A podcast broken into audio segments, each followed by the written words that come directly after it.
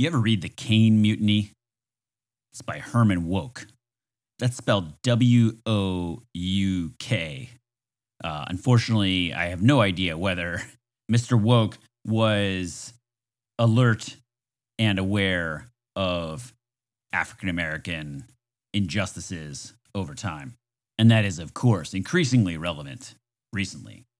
No, Mr. Wouk's book is about shipboard life, specifically the US Navy during World War II.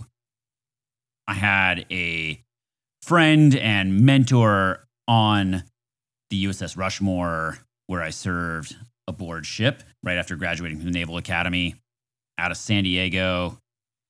It was a gaggle of us junior officers. Gaggle seems to be only used in the military to describe a gathering uh, that is maybe suspect to uh, senior enlisted and senior officers. Junior officers are a funny breed in the shipboard navy, probably specifically. They carry a lot of responsibility and deliver a lot of impact for the navy and for the people they lead usually however they are often very green and especially aboard ship a little bit conflicted like everyone else aboard ship about whether they really want to be there or not. Anyway the caine mutiny is perhaps the best description of shipboard life that i've ever heard or seen on screen or read. I've never seen the movie. I think there's actually multiple movies that were made based off the Caine Mutiny. There was a, an award winning play.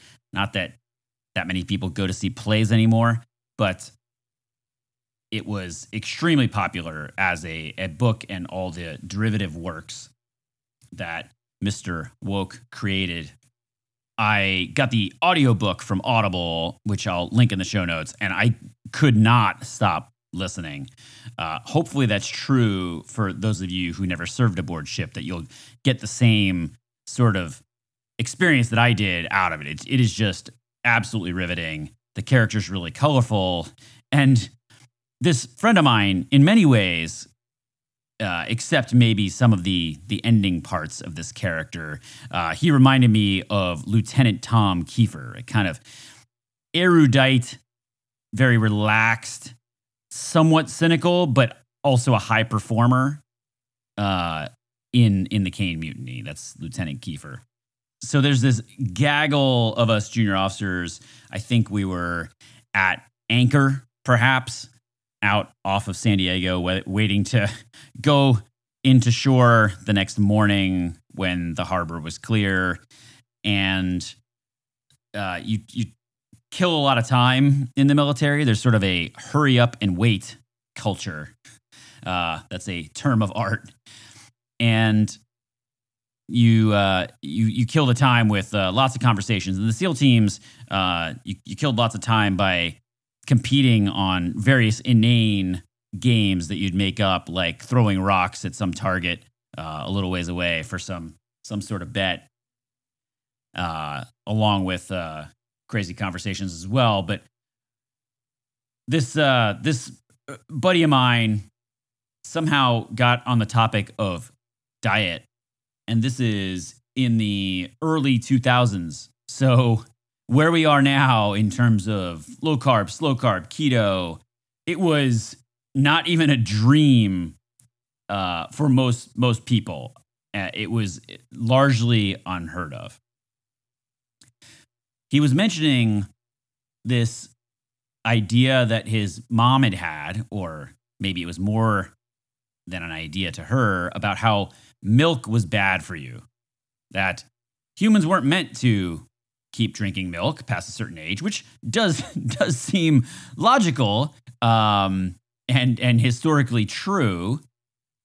However, at the time, it was completely alien and very hard to question the wisdom of drinking milk. It's good, it's nutritious. The milk does the body good commercials were on all the time at, in, in, that era and in these several decades. beforehand. And obviously, beyond milk, you've got plenty of other dairy products that are delicious.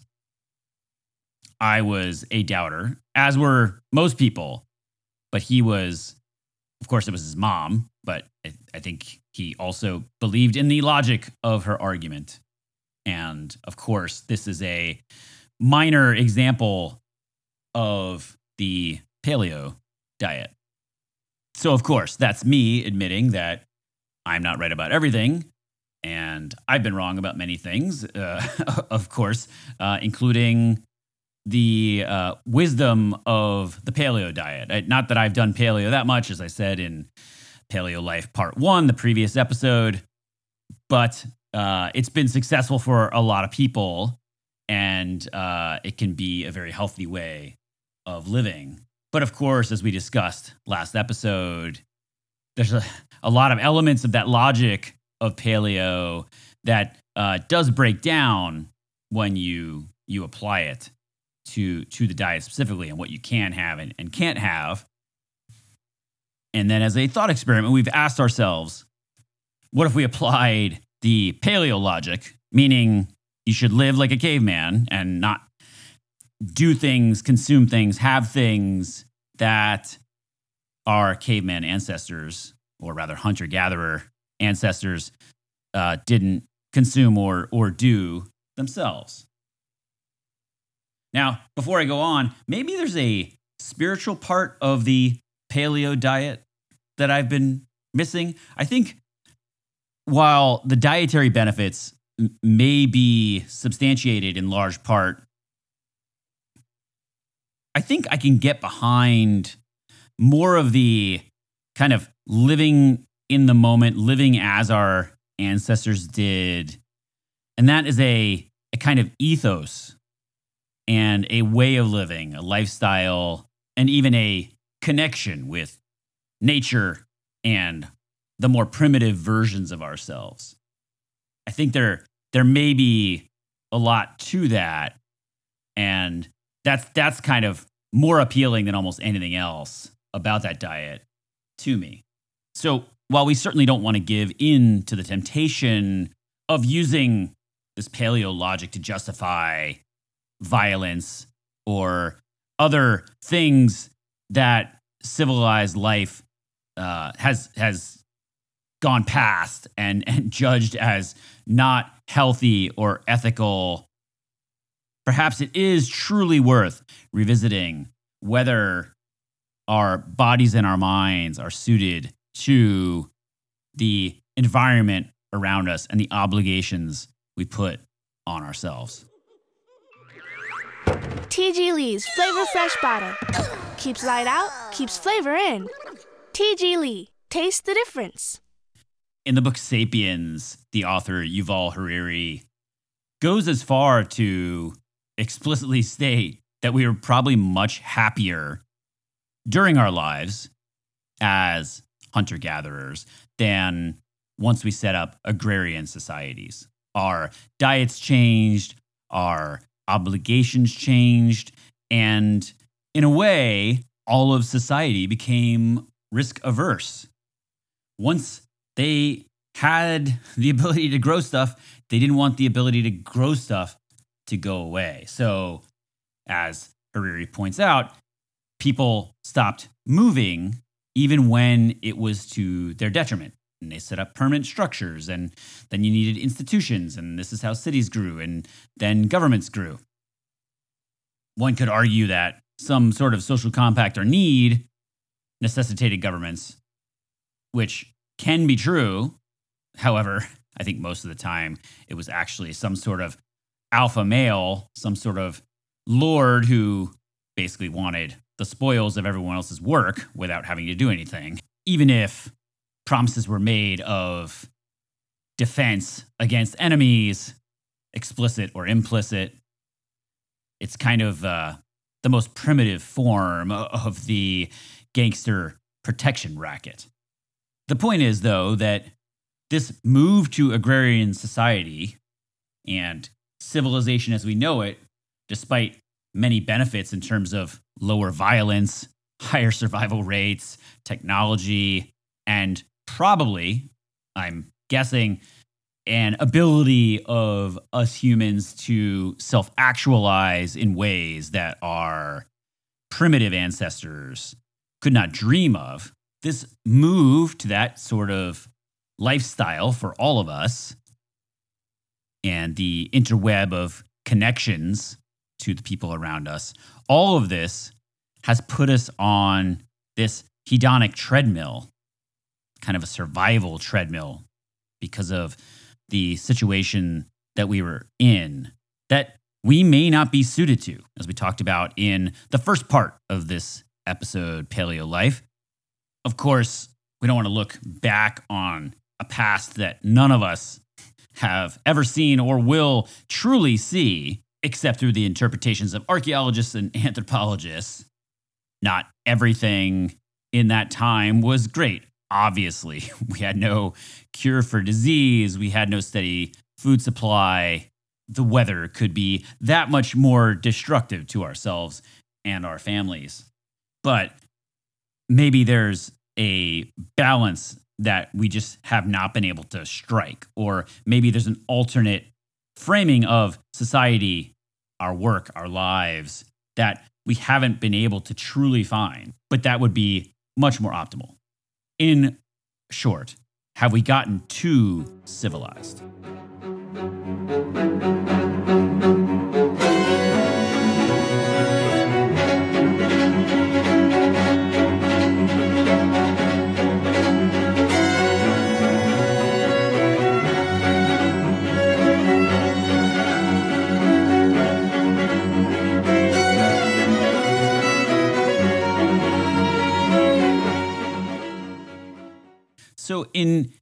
Effort to try and start to think about what an alternative design for society and our work and lives would be, let's think about what that life was like just a little bit.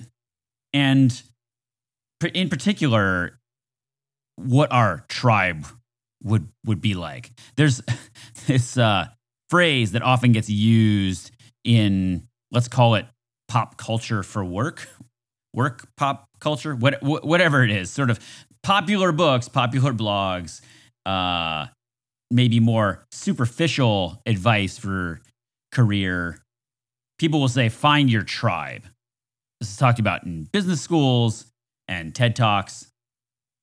There is something to tribe life, though, in a way. The SEAL teams that brotherhood is a tribe. There are tribes in the tech community. Well, I think the tech community is, is so large that it's not one mega tribe, really. There's no affinity, there's no bond between two random members of the tech community necessarily. Of course, it'll be easier for those people to talk than one of them with a Wall Street investment banker. Now, perhaps I'm wrong I am not an anthropologist. And I've only started to scratch the surface of what this paleo life could be or should be. But as I think about it, a tribe feels like when you're a kid with your friends outside. Now, of course, that could devolve into a Lord of the Flies situation. But when I talked about digging that hole to China with my friends in part one, this is kind of the environment that I'm thinking about. Of course, a tribe needs to survive, a tribe works together, a tribe looks after each other, but friends do too. Meanwhile, a tribe isn't necessarily building anything. At least in that hunter gatherer society, a nomadic existence where you're not tied to a place where you follow the food supply, where there may be a leader, but they weren't elected and they need to use influence and could be toppled at any time. I think there's this overemphasis in discussions of tribal life on being alienated from the tribe. Obviously, you don't want to be alienated or banished from your tribe in that environment. You may not speak the same language as the other tribes. You may not even know where they are, and they may want to kill you to steal, you know, that that club you have or that piece of food that you caught or gathered or because they fear you. Maybe they think you're some sort of scout or maybe they just have some bloodlust. Maybe they are cannibals. And God knows how many people get lonely in modern day life and especially during a quarantine situation in a pandemic that really hammers at home what loneliness can be like. So you don't want to be banished. At the same time, I think the nuance of social dynamics, looking at just how kids might interact, gets overlooked, right? So let's say you have this unelected leader of a tribe and they're just a dick all the time in a certain period. Maybe because there's not enough food, maybe because there's some squabble over mates. Who knows what what the why why they're a jerk? But let's say they are. Of course, people could spend less time hanging around them. They they could just go off in the woods in a small group. They not they might not be banished from the tribe, but they can exercise their own sort of alienation of that individual and they can even if there's some sort of sharing of food and preference to that alpha, you know, the first to feed sort of situation, they could shade against that person getting as much. So there's a nice kind of unofficial egalitarianism. And I would argue that that sort of emergent and organic equality amongst people is the closest point at which equality and freedom are are united. A, a, lot of times equality and freedom can be at odds in modern society, but in that sort of situation, that tribal situation, people can be both equal and free. And where it's very challenging for a ruler and institution to have absolute control. I'd suggest that modern companies build things, right? But since those tribes in that hunter gatherer state aren't really building anything, of course, they're not advancing their situation and solving problems that can keep their kids alive. That's a problem. But when they're not building anything, they probably concentrate on what matters more. And there's not these big decisions that need to be made about investment of resources all the time because you don't have any resources. Your resources are your friends, your family, your tribe. You share food with each other, you share shelter with each other, you defend each other in battle, you cooperate, exchange some minor tools if you have them, ways of doing things. You watch each other's children, when the other is away or when the other dies. So you have this combination of perhaps less situations that lead to strife and frustration and politics and passive aggressive behavior. You have that coupled with this bonding that can only occur today in very rare situations. Sports teams, law enforcement, the military, the operating room in a hospital, emergency department. And even though tech startups can get very close, it falls short of these kinds of bonding situations where it's life and death and you're in the person's physical space and seeing them vulnerable without their mask on almost 24 7 it's also worth thinking about that in contrast to the modern day work environment, that in a tribe, of course, you have this bond from someone that is basically forever. From the time you were born and they were born, as long as you're both alive, from that day until the day one of you dies, you are together. And you share all the same customs, you share the same religion, you know all the same people, you celebrate the same events, you have largely most of the same experiences as a group, at least. And it's probably true that when you were cold, they were cold. And when you were full from a great meal, they were full from a great meal. Of course, connecting with people from other tribes and being able to work with them is one of the things that makes us modern man, that makes us civilized, that enables us to create great works of art and to come up with life saving cures and to grow more food than we need.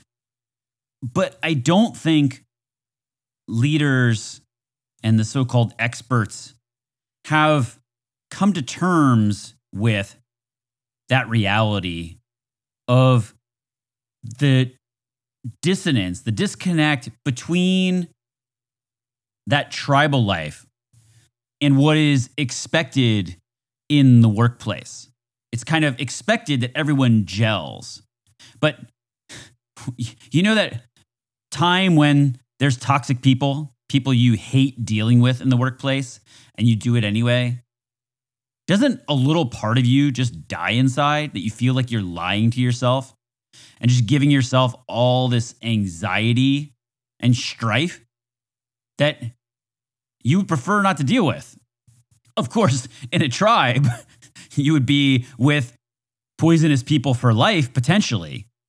But I, I'm arguing that that shared bond and that interdependence and the fact that you know it's a repeat game for life. You meaning if if they screw you, you will know that forever. So in a sense of game theory, there can be a tit for tat implementation of rewards or punishments or there's there's also other other models of that game the repeat game but uh, but that's sort of the simplest one by the way you should definitely see beautiful mind about john nash uh, one of the pioneers of, of game theory now before we leave this topic of our tribal nature there are two people who have talked a lot about tribes. In particular, one is Seth Godin, one is James Altucher, and they recently did a podcast episode together, I believe, on James Altucher's podcast. I'll link to it in the show notes. And there were some good nuggets there about tribes. Seth Godin says at one point tribes aren't about the alpha to the omega, leaders always go away. The alpha person dies or moves on, but the tribe doesn't. Dot, dot, dot. Culture beats everything. Scenes have a culture, tribes have a culture. And he goes on to say how culture really determines how an organization makes decisions and how it evolves. Super relevant stuff to a lot of the topics that we talk about on The Warrior Poet. Not just the individual, but the organization. Meanwhile, he goes on to say, the Beatles didn't invent teenagers. I'm not saying we invent our tribe.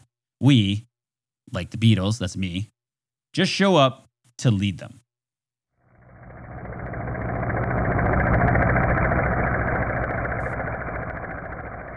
Maybe we're going too far though. like like I tell people who work for me, you need to realize that about half the things I say, I'm not actually being serious about.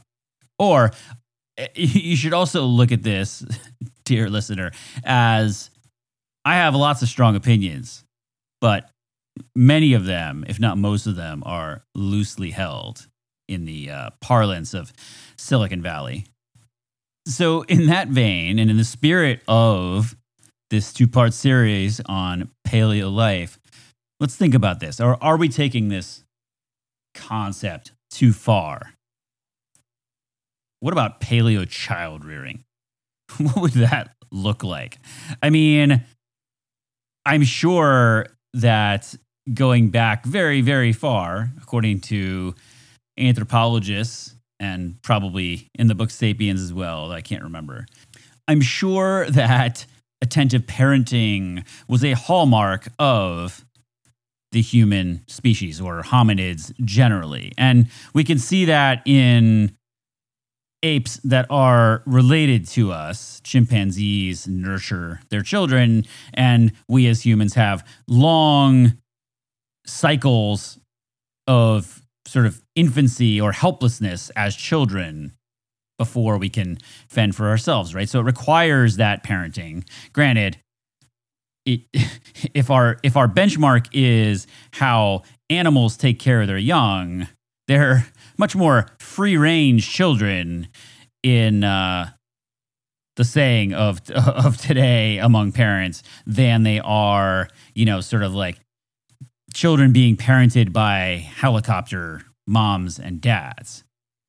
There was no Dr. Spock, which was the main book parents used in the late 20th century to figure out how to parent. There's many more resources now, but there were no resources like that back then. And chances are your style of parenting was just dictated by your tribe and you didn't consider alternatives. So if corporal punishment was extremely severe in that culture, chances are you were going to perpetuate that. As we've talked about on the podcast before, we are products of our environment. And side note, James Clear has a lot of great thoughts, tips, tricks on how to harness that fact to your success by creating an environment that is conducive to your success. Of course, there were no schools, there were no haircuts, there were no doctors, there were no vitamins. I mean, there were not even any clothes to shelter your child. So, paleo childrearing would be very different than is today. Aside from the health benefits and the education benefits, maybe we should ask ourselves whether our modern day conceptions are really better than what our extremely primitive forebears would have done.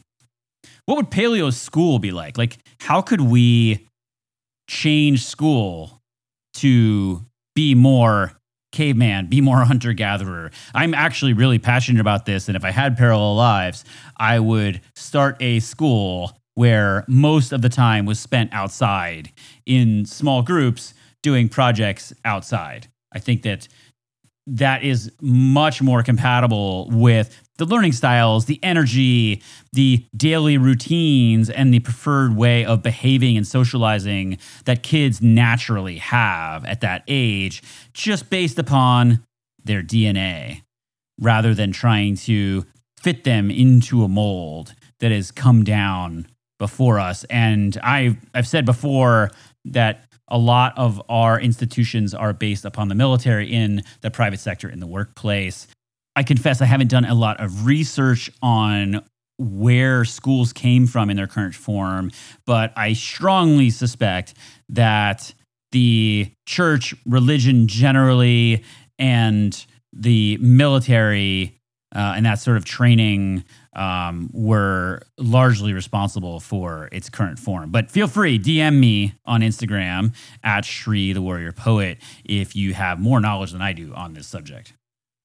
Meanwhile, let's take a long, thoughtful pause and think about what paleo finance would be like.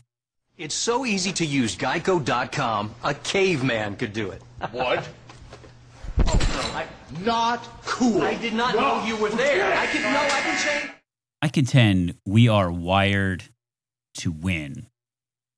That in most people, at least those who have alpha personalities, type A people, we are wired to win whatever game is before us. Whatever that environment we're in, we're trying to figure out how to optimize our performance within it and defeat our competitors. Now, we certainly collaborate with those in our tribe, but we still want to win. And we want that equality and freedom, that intersection that can only appear in the tribe, at least as I've speculated earlier in this episode. Yet we find ourselves in organizations, whether we're at the top or whether we're in the middle, whether we're at the bottom, we find ourselves in organizations that value what I'll call comity, the ability to get along over almost everything else. If you think about it, no one will admit that fact, but organizations inevitably value the sustenance of that organization in its current form more than anything else. And that often is even despite maybe the CEO or founder of a company wanting it to change, wanting it to innovate. We've talked about the innovator's dilemma here before by Clay Christensen and how cash cow companies stay stuck, even though the board of directors and the CEO of this profitable corporation want it to evolve to stay competitive in the marketplace to deliver new product offerings. What will happen then is that people who rock the boat, people who question, the true innovators, those who ask why. We talked a lot about asking why in Granted Part 1 and Part 2 not too long ago. Those people who ask why tend to be seen as disrupting the sustenance of that organization and thus are outcast. Or worse, oftentimes the valuing of comity at all costs means that those who throw the first punch are often rewarded, or at least the incentive is to throw the first punch because the conflict arises, the friction arises when someone in the workplace, obviously not physically, but someone in the workplace responds to an asshole. Everyone has a plan until they get punched in the mouth. I myself have run into this problem in numerous places because I do not suffer fools well. And when someone's an asshole, I call them out to it. I don't yield to them being that asshole. Now, granted, we all have to deal with people we don't like. I'm not saying that a Navy SEAL officer, yours truly, cannot handle that, especially in a collaborative environment. But again, it, it, nonetheless, those environments that value collaboration at all costs really allow poisonous actors to fester. Interestingly, what you have then is an organization that has developed implicit aims on its own.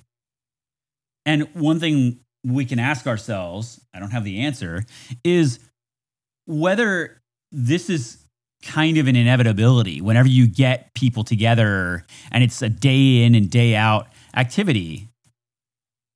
D- does this tend to happen? I think it's it's very likely that it it does, unless it's a more sort of tribal or friendly atmosphere. And even then, maybe maybe the point is that of course the tribe wants itself to persist. But the nature of the corporation as this ongoing entity into perpetuity that survives everyone in it, kind of like Seth Godin was saying, culture survives the passing of leaders. Here, the corporation survives the churn and deaths, whether figurative or literal, of all its participants, all its shareholders, until it goes out of business. That that perpetuity where people are together and of course innovators dilemma big profitable corporations hire different people than in the beginning and those different people tend to be a little older tend to be more experienced, but also tend to be much more risk averse and are likely to stick around for a lot longer. And so that also creates this desire to be comfortable with the status quo. And that may work for a lot of people, but I ask, is that actually in the best interest of the organization itself as it was set up in the beginning? Is it in the best interest of shareholders? Is it in the best interest of even the individuals not sure. I am fairly certain it's not in the best interest of customers or whatever maybe that nonprofit aim is. It's so easy to use geico.com A caveman could do it. What's that supposed to mean? Do you hear that? That is really condescending. Sun Tzu in The Art of War says Victorious warriors win first and then go to war, while defeated warriors go to war first, then seek to win. I want to be very clear. I'm not advocating going to war in the workplace. Far from it. I think what was surprising to me after I got out of the military and in the ensuing years after business school was that everyone who told me the private sector is different, people in the private sector are different and in sort of the quotes that were used, have no ethics, have no character. I was surprised to find out how right they were. Obviously, it's a generalization. I'm not saying that none of you in this audience have ethics, but there are far too many people who don't and who view the workplace as a way to feed their ego and serve their own ambition. And perhaps we're all guilty of that a little bit, just not to the extent of political manipulation and unethical behavior.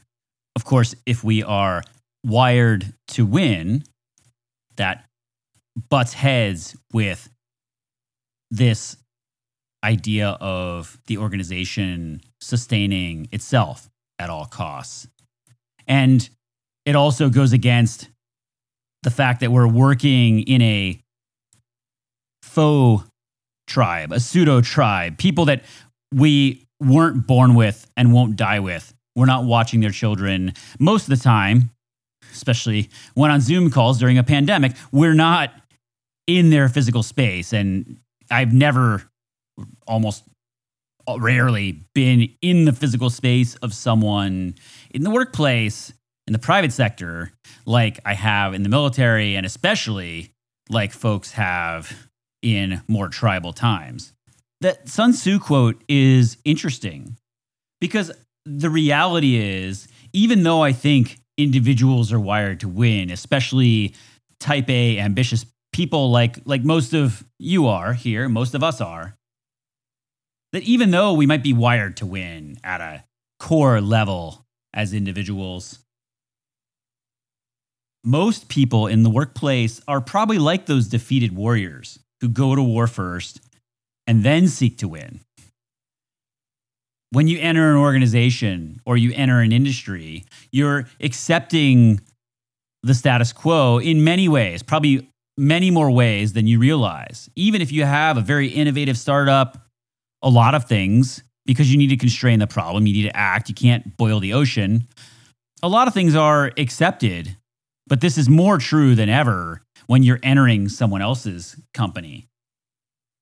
You can only change so much. And so having some sort of game plan is extremely limited in scope about what you can actually affect. And in reality, you learn about what that faux tribe is like.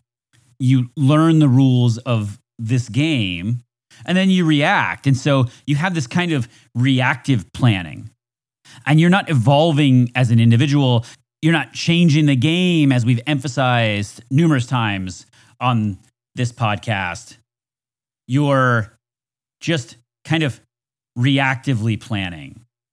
I kind of call this provolving versus evolving.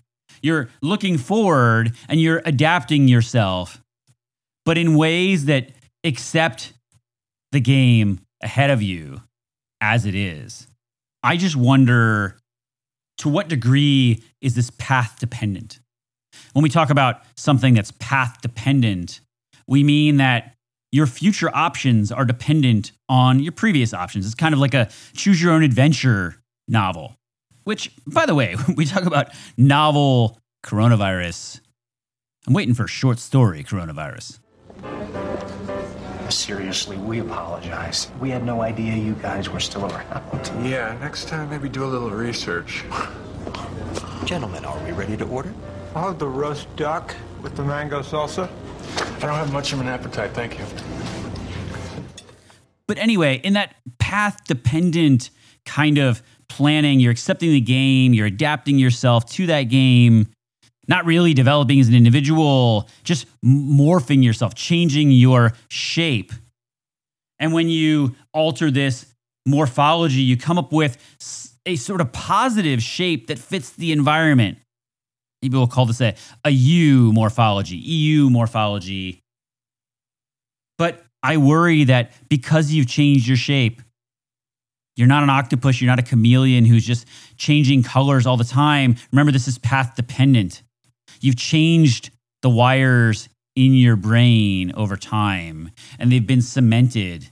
These pathways and scripts, we've talked about scripts before on the podcast, they get cemented and they change who you are so that the change may be permanent because you've reactively planned, you've provolved into some monstrosity.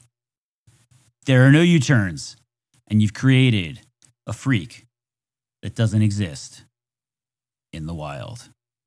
How can it be offensive if it's true? Okay, first of all, I'm not 100% in love with your tone right now. Tone aside, historically, you guys have struggled to adapt. Yeah, right. Walking upright, discovering fire, inventing the wheel, laying the foundation for all mankind. You're right. Good point. Sorry we couldn't get that to you sooner. Connie, your reaction? Sounds like someone woke up on the wrong side of the rock. Geico. Here we are again, all the way wet. I've got a book here that I've been reading called True Love, a practice for awakening the heart. It's by a Buddhist monk named, I'm going to butcher the pronunciation, Thich Nhat Hanh. I believe that is Vietnamese, or at least it looks like it. I'll probably follow up on Instagram because I'm interested myself in learning more about the author. The quote is Being rich is an obstacle to loving. When you are rich, you want to continue to be rich. And so you end up devoting all your time, all your energy in your daily life to staying rich. And I think that relates heavily to that risk aversion that we evolved to once we became agrarian societies. And again, hat tip to Yuval Harari and Sapiens for really hammering that concept home. What the author of the book, True Love, is using this explanation of how being rich can be an obstacle to loving. He's talking about a child who's asked what he would like for his birthday. Suppose the boy is 12 years old. This could be a fictitious story. Who knows? Or a parable. But the boy is asked what he wants for his birthday, and he doesn't know how to answer his father, who's very rich, who could buy anything. But basically, the boy just asks for his father's presence. And I think for a lot of us, that can be a really humbling story and, and, and principle that ties together the notions of, of paleo existence with our current day lives. And even if we can't change the workplace, we can become more mindful and change those personal aspects to, in all the good ways, be more tribal.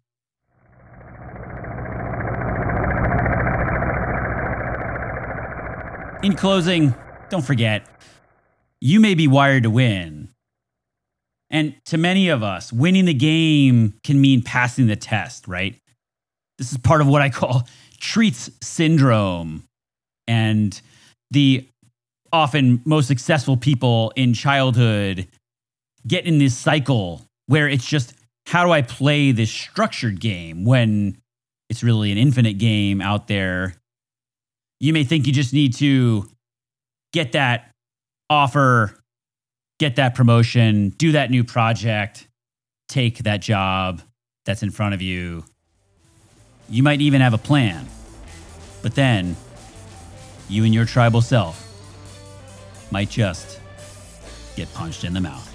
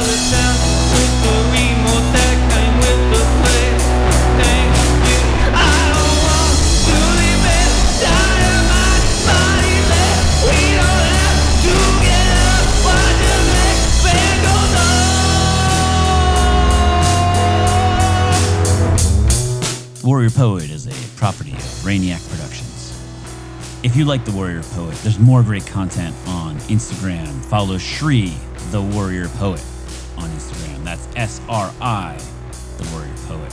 You can also get to know me on a personal level by following Sri Actually on Instagram as well.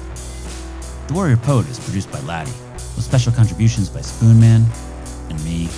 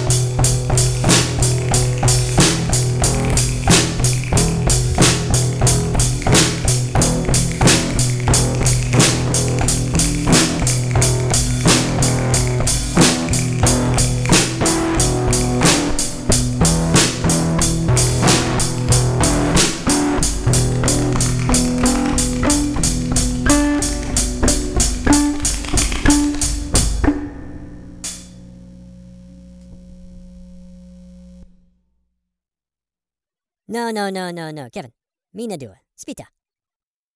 Ah!